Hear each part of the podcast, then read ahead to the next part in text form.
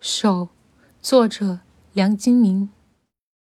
手，植物的根部说：“这不是我的手。”岸上零零散散的落着枯死的矮木桩，就在一条不能称为小溪的流水旁，像是早与油污结成了朋友，共同朝看不到的地方生长，见证见证者的存在。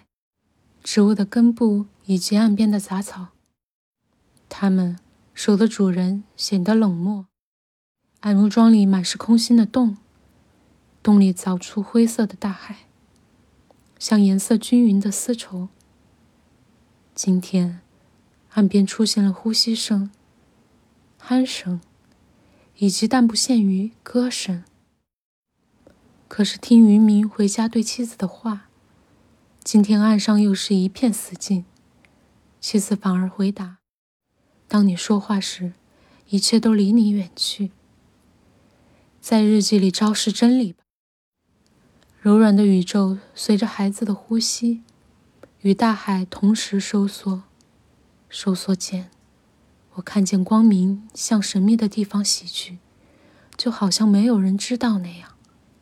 确实没有人知道。当你看到时，一切都已枯死。在孤独的地方的绝对幸福，这是木桩的道理。把灰色的丝绸装进眼睛里，瞧，你将不会产生任何东西。